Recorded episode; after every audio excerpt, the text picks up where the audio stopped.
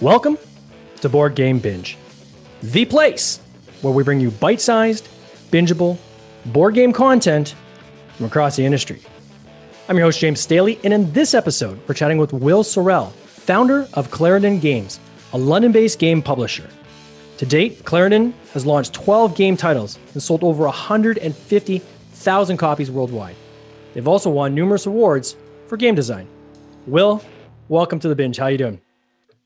Very good, thank you. Great to be here.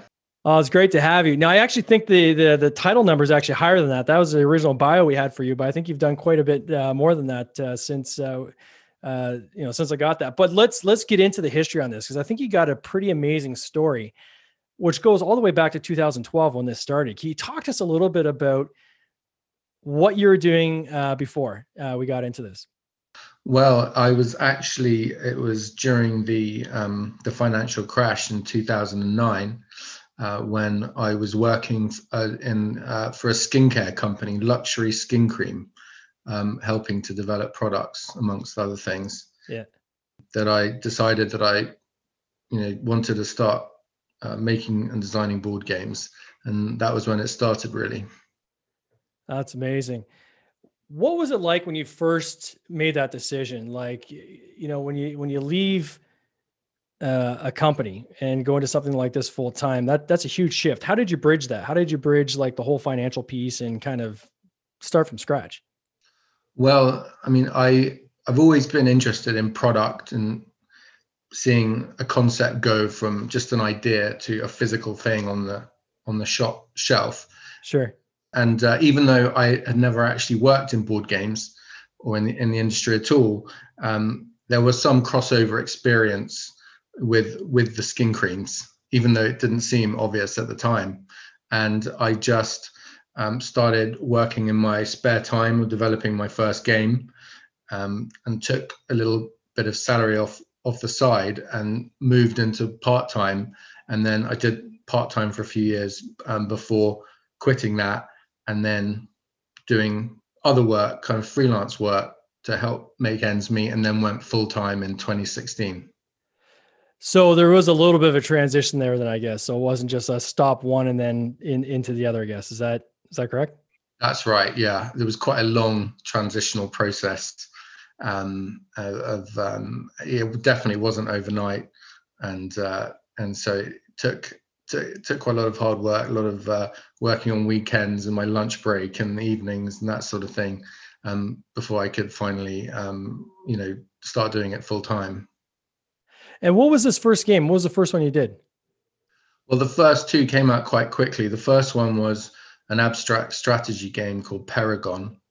Uh, and the other game was a game that was very relevant to the time called Market Meltdown, which was a game where everybody, uh, you started with a billion dollars um, of other people's money. You inevitably go bust, and whoever could stay afloat the longest uh, was the winner. But if you lost it all, it didn't matter because it wasn't your money. So you're a banker and and it was only other people's savings that you were losing. So it wasn't a big deal. And then, so you said like it was timely at the at the time. So is this a game that's no longer available, or or how have you kind of helped, you know, that game grow with how the times have uh, changed and things have kind of bounced back? Actually, it's not available at the moment. Um, it was, it got a lot of coverage at the time, you know it was very timely um, and but actually when when the news mo- the news cycle moved on it it was it was harder it was a harder sell it was tougher to sell so um, that was quite quite an interesting lesson i learned from uh, making a game uh, with with that kind of theme at, you know at that point in time and how long have you been like a lot of the people we talk to have been doing games way before they actually got into it seriously the journey started way before that. Like, is this something you've been doing since you were even like younger, or is this uh, kind of a passion that kind of came on later in life? Well, I always enjoyed playing games because it brought everyone together, made everyone laugh.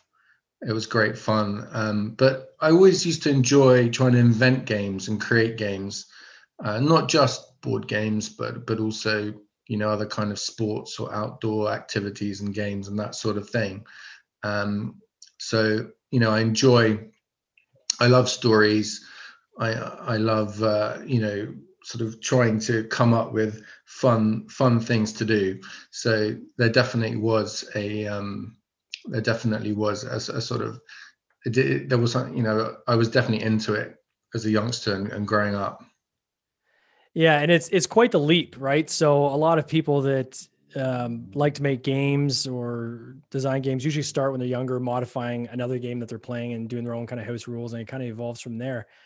But it's a big leap, right? When you finally say, you know what, I'm going to actually go from having ideas to now publishing this, right? Actually putting this in into something physical that I can sell. Um, how did you kind of bring that team together? Like, what what did the resources look like? So you obviously had, you know, maybe some contacts that you had in these kind of parallel industries.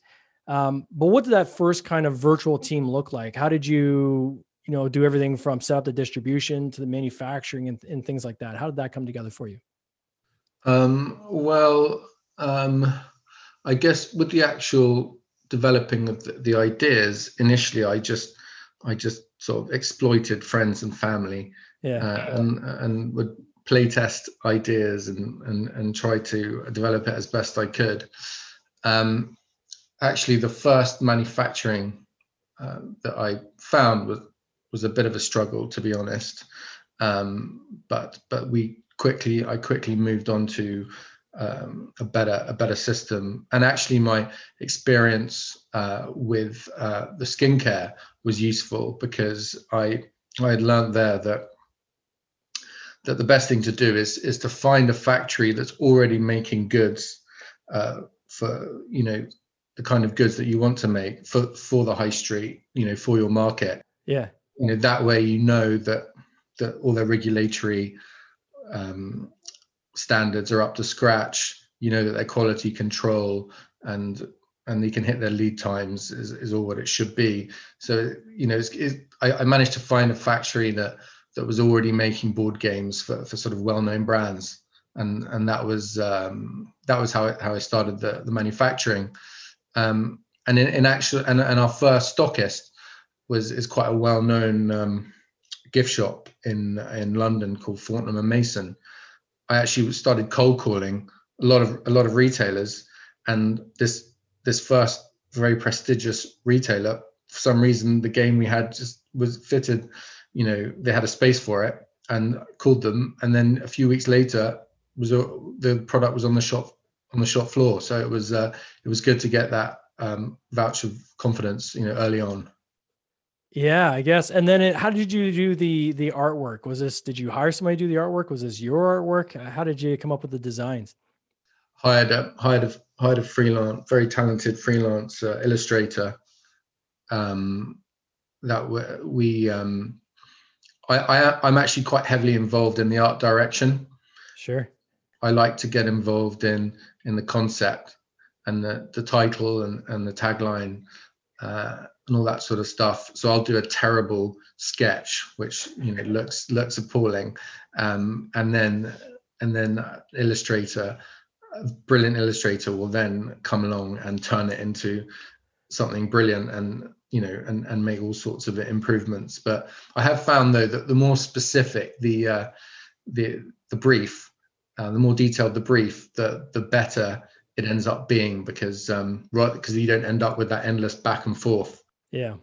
That you know that that's what I found. That you, you give some a de- detailed brief, and and then the illustrator will then make it you know a million times better based on that.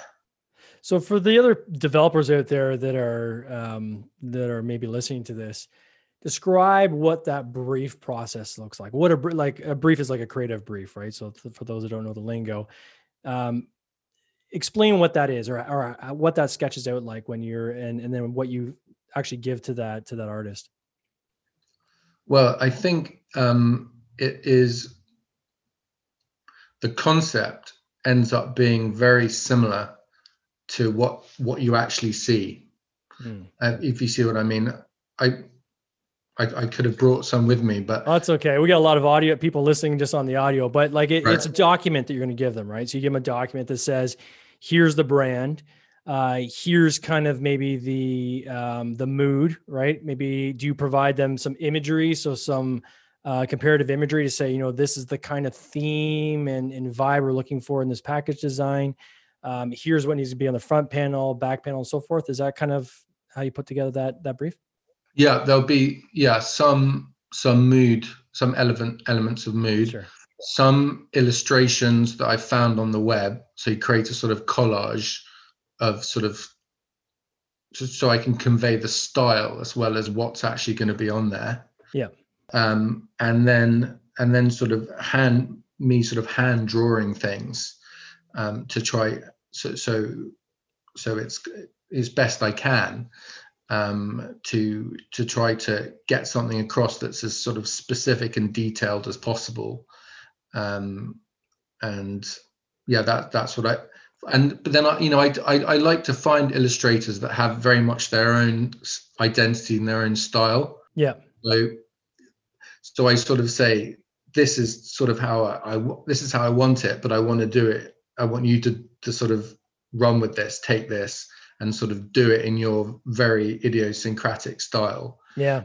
So I sort of I have a feel I have a strong sense of what it will look like based on the portfolio of the illustrator because I, I find you know you know illustrators perhaps uh, struggle to um, to sort of completely adapt their style. You know they've got their own brilliant unique way of doing things. Yeah, so you don't yeah. want to sort of mess with that too much and sort of uh, and uh, and, and sort of you know try to control it too much. Yeah i think it's important to um, be as detailed as possible while at the same time not being constraining, if that makes sense. And we've talked yeah. to a lot of um, artists on this uh, this podcast, and they all say the same thing, which is, can you please give me specifics as to if you have a card, a playing card, for instance, and you intend to have text on the bottom in a box, and maybe a coin in the top that has like a, a point value. I kind of need to know that because I'm going to design the graphics around that. So if you can give them somewhat of it, even if it's sketched out, a template as to here's kind of how this card is supposed to look or on the box here's the information that we that's critical we have in the box. Then when they do the artwork even if it's in their style it's still going to fit right with with the game that you've created. And that's uh, from what they're saying that that's that's quite important. So it's very cool that uh, that you're doing that as part of your process. Yeah very much so because i think um you know obviously you know these brilliant illustrators it, it takes them a long time to to do their work. So if you're yeah. not giving them the information they need you, perhaps had pre-agreed a price. They've you know spent hours doing something and then you come back and then you say well actually i need want to change it to this and that. And you know it's it's um, important to remember you know respect the, the the process their process and and how long it actually takes to make make everything look as amazing as it does. Now you've got two styles uh, from what I could see when I look at the different games on your on your website. You've got kind of that party theme style, fun kind of you know bubbly kind of imagery, and then you've got a line of um, games that have this kind of this elixir kind of imagery. Can you talk a little bit about that, like the the two different positions you had across the uh, the portfolio? I think that um, we wanted. I just with, with the sort of elixir ones I think I just wanted the games to um, to look like because the the the cards are bottle shaped. Yeah. So I just thought it would be quite fun to um, to make them look sort of you know sort of vintage and and old. But I but I, I like the but I think if you look at them, they look to me they look sort of unmistakably contemporary. So I like the sort of the the sort of the mixture of the kind of very contemporary sort of sense of humor with the um, with the more sort of vintage kind of retro feel. Um, yeah, they're, they're they're super cool. And when you create games, and now that you know, here we are eight years later, and you've you've cranked out a lot of games. You said, you got 18 on the market. I think you told me earlier you had 21 games in total that you've created. Um, what's the process for for putting these games together now? Right. So now that it's it's you know you get it's like I think a lot of developers get past their initial ideas and they kind of, you know, tap out all those, and then it gets to a point in the process where okay, now I got to come up with new stuff, know, from scratch, not something I'm boring on that I was thinking about 20 years ago, but literally something from scratch. And I assume you're probably at that point now. How do you go about creating the next game? Are you taking like submissions from other developers? Are you still being inspired by certain social situations? What what's leading you towards your current kind of process of developing? Well, I mean, at, at the moment, it's funny because um, I'm actually in the process of developing for the first time some family games, but for for younger families. Okay. For kids like six and up. So for the first time in a few years, I can actually draw on sort of ideas that have been percolating for a while. Yeah. But definitely in the kind of party game sphere, I'm sort of out of ideas. Um, so so for the first time, you know, I, I can think back to games that I played when when I was little that I loved, and I'm sort of developing, trying to going to develop, sort of perhaps um, you know, use those as a starting point, um, which I've been I've been looking forward to trying to develop for a few years. Um, but I would say, sort of in terms of um, the um, the process of coming up with new ideas, I think I think it's important to be interested in, in everything in the world. Um, you know, to sort of whatever's interesting, you know, read or like read the news, look at the news, and um, and just kind of try and take ideas or stories from from different uh, from different um, paths of life paths of life as well as sort of you know be a student try and be a student of board games and look at different mechanics and the way things are mm. done and sort of you know borrow ideas from here and there um, and as well as talking to lots of people uh, you know the the the the playtesters group meetup group i go to there's lots of incredible people who, who have so much knowledge and they're so generous with their with their time and their suggestions and, and sort of just play testing loads and loads to sort of come up with new and different ideas. Um, I mean, we're, we're reaching a point where we would love to um, we would love to take ideas from from other from other developers. Um, you know, I like the idea of of getting a game where the, the sort of illust- everything's been done, like the gameplay, the illustration, and everything, and then we can just go, "That's a brilliant game." Okay, we can publish it. yeah. You know, yeah. because we, we've sort of reached that stage where, you know, our distribution is growing and, you know, we need more products than, than, uh, than we can come up with. And, um, and you know, it's just the amount of time it takes to, to do the distribution, the administrative stuff, all that kind of thing. There, there's less and less time and headspace to actually develop new ideas. Yeah. Are your games manufactured in China or do you make them locally? Where are they manufactured? in China. Yeah. Okay. And in terms of marketing, you've you've had some coverage in some pretty big uh, media channels, right? Vanity Fair, Forbes, Economist, CNBC. How did you go about that? Was that is there like a, like a, like a PR campaign you've you, have run has been part of um, you know them organically finding you? How are some of these things come come about? Uh, you know, so there's a listeners out there they're maybe publishing their own games they have no clue how how would I be able to do something like that. So can you can you touch on that a little bit on how someone would go about getting that kind of exposure besides having a great game, obviously? Yeah, absolutely. Well, um, well, I I work with a freelance PR person, uh, Bridget, who's brilliant, um, and she, um, I think, to a large extent, with you know a lot of, I get the impression, you know, with a lot of business and industry is to do with relationships to a certain extent. So, yeah. Um, you know, someone who works in that world um, kind of knows knows the right people, um, and also, you know, I think it's it, you know it's about sort of thinking about it a bit and sort of tapping up the right people for for your product. You know, if someone's doing a, a gift list of board games, obviously, uh, you know, that's the sort of person you want to you want to approach, especially now if it's an online list, they can they can make additions at any point. It's not like it's been printed and, and it's off, you know. So so you you can do that. Um, I think also the theme, like with the market meltdown game, lots of people who didn't write about don't write about board games were happy to write about it just because it it suited their what they wrote, wrote about, you know. Um, so I think you know perhaps trying to think about you know who um, thinking about a bit, you know, who, who who's who's the best fit for, I think is is a good way to to go about it. Um, how is uh, now for those listening? I may not know. Uh, Will is actually coming to us from the UK right now, right? So, uh, number one, I appreciate you coming on this late because I know it's uh, late hours for you over there. Um, can can you ex- talk to us a little bit about how Brexit has impacted you? Well, um, I, I know that, that the, I mean, it's still up in the air. I mean, there's there's been a lot of um, news, and and not, it's been very. There's been nothing certain for years, so it's very hard to plan. It's very hard to figure out what to do. Um, I know that it's affected.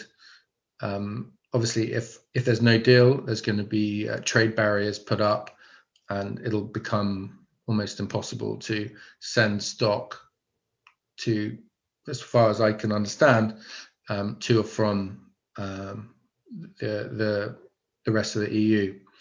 I mean, it's I mean, it's affected me a, a bit less than some others because my games are quite text heavy. Um, and so the barrier to entry is a bit higher because obviously games that are just images, it's easier to to make a French version or a German version or whatever. Um, you know, there's quite a lot of translation that would be involved um, for um, you know if somebody wanted to sell my game my games in in in a foreign language.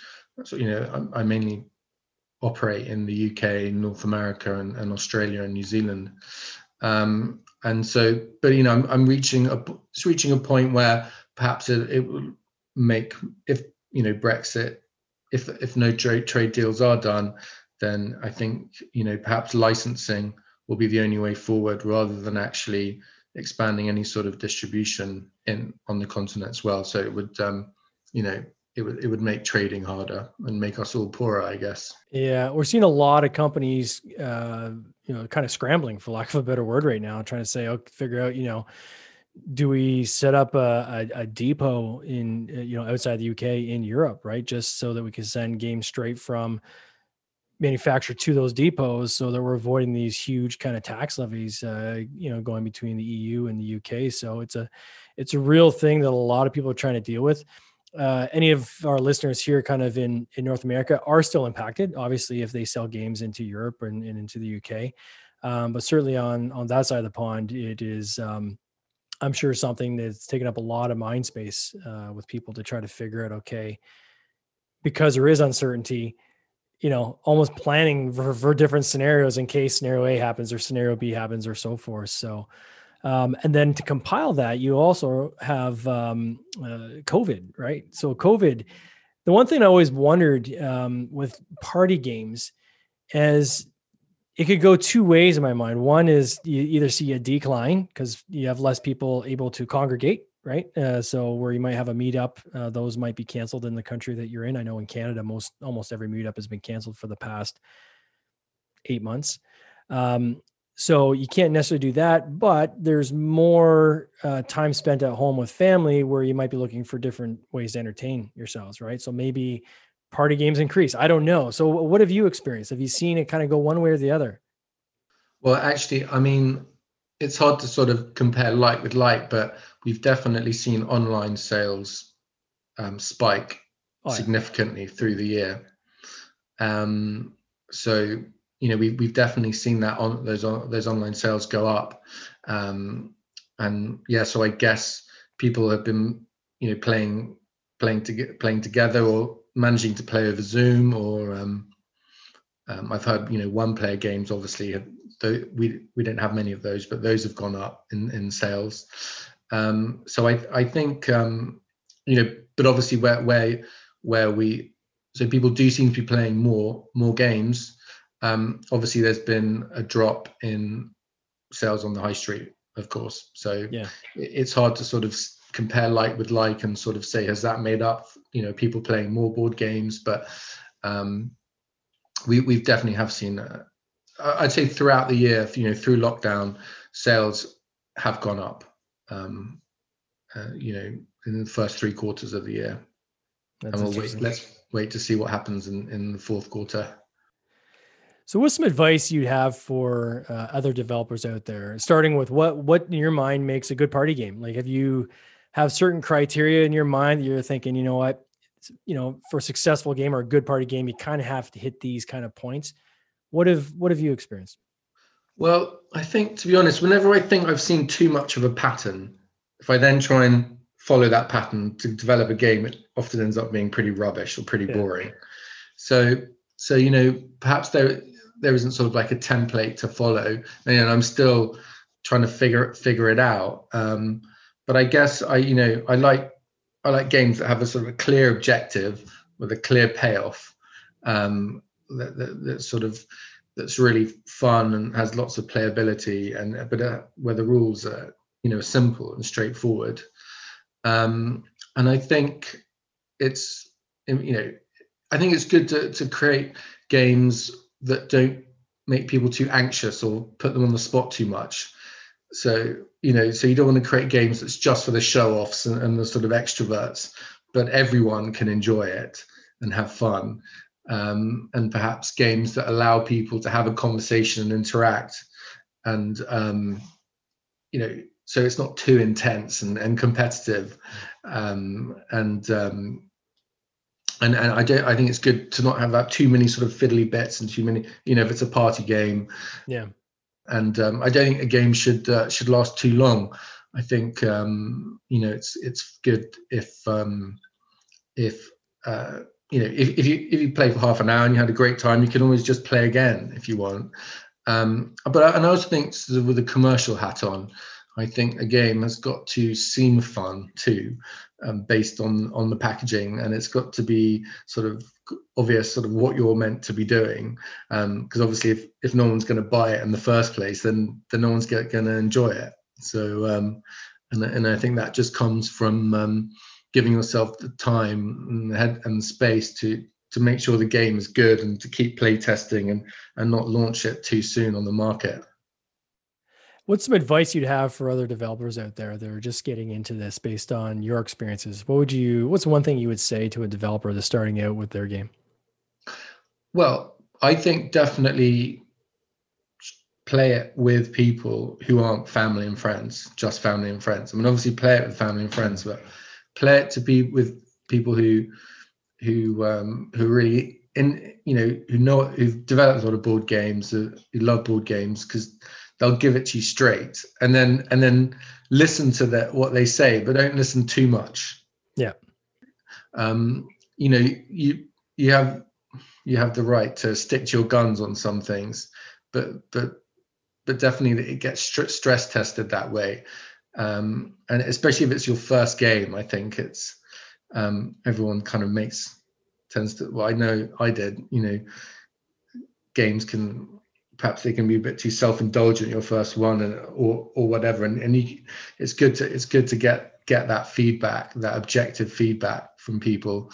Um, and then i think it's also good to maybe show it to a sort of uh, sort of salesperson or a buyer who who can sort of give a commercial uh, perspective on it who can say if they think this will sell or that that'll sell because you know I, i'm still very much learning about all the different type demographics, the type of customers out there, um, consumers, you know, what they're into. And, um, you know, premium product is very different to mass or a party game is very different to, a, you know, deep strategy game.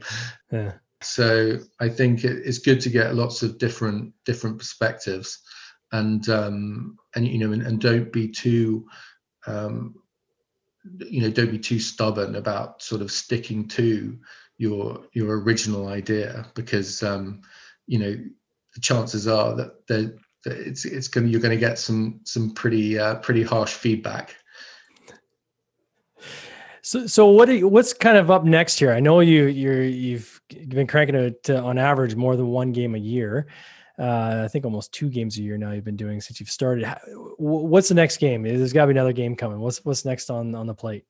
Well, we, we want to do games for for for younger for younger kids. Okay. younger kids, but but also kids that, that teenagers and, and, adults and parents can can take part in. So we're we're sort of we're sort of trialing we're, we're sort of play testing a kind of stacking game, sort of a sort of sandwich sandwich stacking game at the moment. It's sort of uh, kind of sort of tactics, but also speed. Well, it sounds like a lot of fun. And how soon are you are, you close to to having that game be ready? Is that kind of like a six months out, or or is that one in the development cycle? Well, we hope to to have um, some pre-production samples in January. Um, we're still going to go to some virtual trade shows, um, and there are still a few in the states that are actually operating, you know, real trade shows unless they're not big, unless they're cancelled. So we hope to have some some pre-production samples in January, so, so that the game can launch um, in the summer next year. I hopefully, touch wood. Well, Will, it has been an absolute pleasure having you on this podcast. If someone wants to find your games, how best do they do that? Uh, well, and we've got our website, which is clarendongames.com, or our Instagram, clarendon underscore games. Um, and um, yeah, that that's we work through um, sales reps called Just Got to Have It in the States. And um, yeah, that, that, that's probably the best way or and we're on Amazon, of course, and and a few and di- different a number of different stores you can find retailers you can find that through our website. Oh, that's awesome. Well, for those looking for it, I'm going to put a link uh, attached to this video. So if you're watching this video afterwards, um, or if you're listening on the podcast, we'll make sure we put in the notes of the podcast. You can easily find this website. Will, thank you so much for coming on the podcast. All the best to you and your family this holiday season. Thanks a lot, James. I really appreciate that. Great no to talk to you and Take to care. you. Cheers. Take care. Bye. Bye.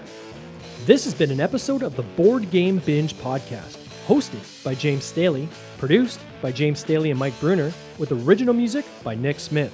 If you would like to watch these interviews live, simply join the Facebook group Board Game Binge, and you'll get access to live interviews, giveaways, and interesting board game content from across the industry. I can't wait for you to join us. See you next time.